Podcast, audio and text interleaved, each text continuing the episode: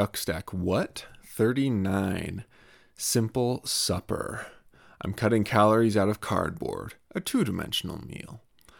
It's turtles all the way down, except today, it's ducks. Today's art is by Dennis Dubois.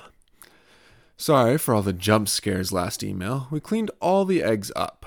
Despite all the chickens and ducks being a laying species, we aren't the egg stack, and we remain absolutely committed to remaining the duck stack. If we aren't the duck stack, we'll give you your money back. 1 cent. We'll give you your ducks back. Some assembly required. Just stack them yourself. We'll release you back into the wild, into an unwitting world, wholly unsuspecting and unprepared for what we, the duck stack, have just unleashed upon them. Until that eventuality, welcome to the duck stack. Section, subpar heroes. Just kind of mediocre, really. I like action shows a lot, and I really like heroes. Specifically, I really like my protagonists to be competent and powerful. I like Ayn Rand protagonists, or Ayn Rand. I like Superman. I like virtue and seeing virtue in practice. And if I'm going to consume a model of something, I'd like it to be a model of something actually useful, such as ways to do good in the world. It's a real shame superheroes are so much not that. A guy named Mencius Moldbug wrote a piece called Technology, Communism, and the Brown Scare, where he says that America's search for fascists is a classic witch hunt. If witches were real, witch hunting would be a far less lucrative career. He goes on to argue America is actually a communist country, and a whole bunch of other stuff, but one is really important concept he introduces is the concept of something he dubs callous altruism. In short, a sort of distant empathy, to say, I support this, in theory. Or to run around supporting causes while your neighbor starves to death in front of you. Quote, when you are motivated by genuine charity, and your charitable efforts backfire and actually harm the recipient of your help, you feel guilt and sorrow like nothing else. Say you're witness to a horrific motorcycle accident. You run over the man on the ground, pull his helmet off, hug him, and give him CPR. Unfortunately, he would have been fine, except you just severed his spinal cord. How do you feel? Is your reaction, oh well, at least I tried? How did the American people react when their Arab experiment didn't go so well? I'll tell you how they reacted. Oh well, at least we tried. And then they changed the channel. And that's what's wrong with callous altruism. Unquote. I think a big part of modern superheroes is that they replace character with power, and they follow the same modern trends Moldbug describes. They don't need to be especially virtuous, because they fight things on a scale so big that their neighbor starving to death in front of them pales in comparison. A lot of people are thinking like that nowadays. Why would you have a villain that kidnaps Lois Lane? Probably didn't make a lot of sense in the comics either, but by removing that quality, most of our superheroes, at least in the Marvel movies, have become unprincipled, to say the least. But they're saving the planet, so they don't really need a moral code or anything. A lot of people are thinking that way nowadays. I mostly use the Marvel movies as a gauge because my impression is nobody reads comics anymore. I think comics are kind of like art now, mostly a front for laundering money or in some cases liberal talent.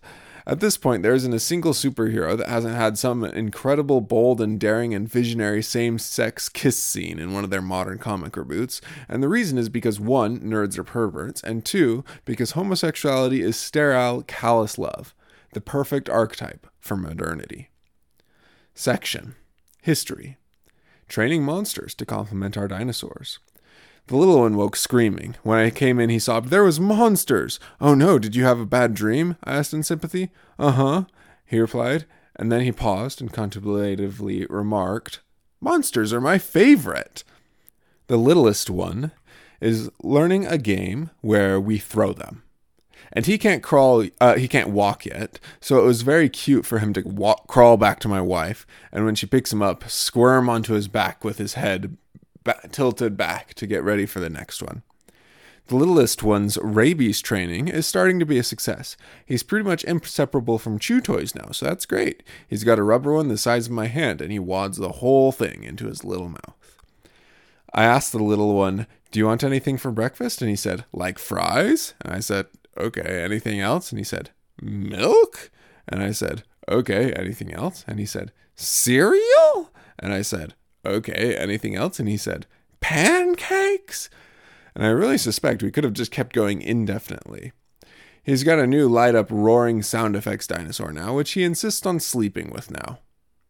He had a hard week, however. You see, he was trying to shove a Hot Wheels car into Buzz Lightyear's space helmet, and it wouldn't fit, which caused, naturally, a lot of despair and crying and such.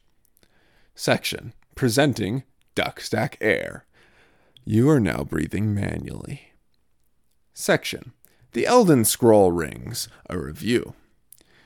Picked up The Lord of the Rings or some game like that, which I've been playing and enjoying. However, Elden Rings is the newest Dark Souls game, which is a series legendary for its difficulty and punishing gameplay.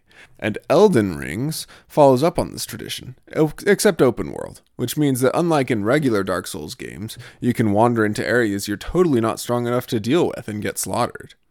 The premise of the game, nearest I can tell, is you're a zombie that eats runes on behalf of women, while killing grotesque Zerg, medieval Terran, and I'm pretty early in the game, but I assume Protoss is the endgame, true to Blizzard's latest pattern. But anyway, you attack them with a sword, and sometimes you don't even die doing it. The reason the game is difficult is because every fight, the enemy has a certain attack pattern that you have to learn to time dodges and attacks, but since heals are limited, you basically only have 2 to 6 mistakes that you can make in a fight maximum before you have to retry the whole thing, which sometimes requires lengthy battles to reach the section you died at. It's pretty fun.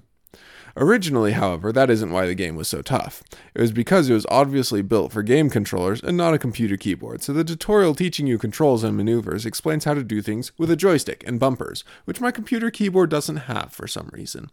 So it was like, here's a really important maneuver. You need to know how to parry. Just hold the left bumper button while pressing Y, and the key remapping is not very comprehensive or explanatory at all, so I ended up just going through the entire tutorial, just kind of mashing my face against the keyboard, hoping to get the right combination to perform an attack. In conclusion, the combat is actually pretty simple. The fabled difficulty of Elden Ring is actually that you don't have half the controls necessary to play the game. So I'm stuck going through the game with the only 2 maneuvers that I know. Shield bashing, and putting your sword in your pocket. I'm getting pretty good at it. Monsters flee in terror at how skilled I am at putting my sword in my pocket. Now, if only I can figure out how to take it back out again. The end. Thanks for listening.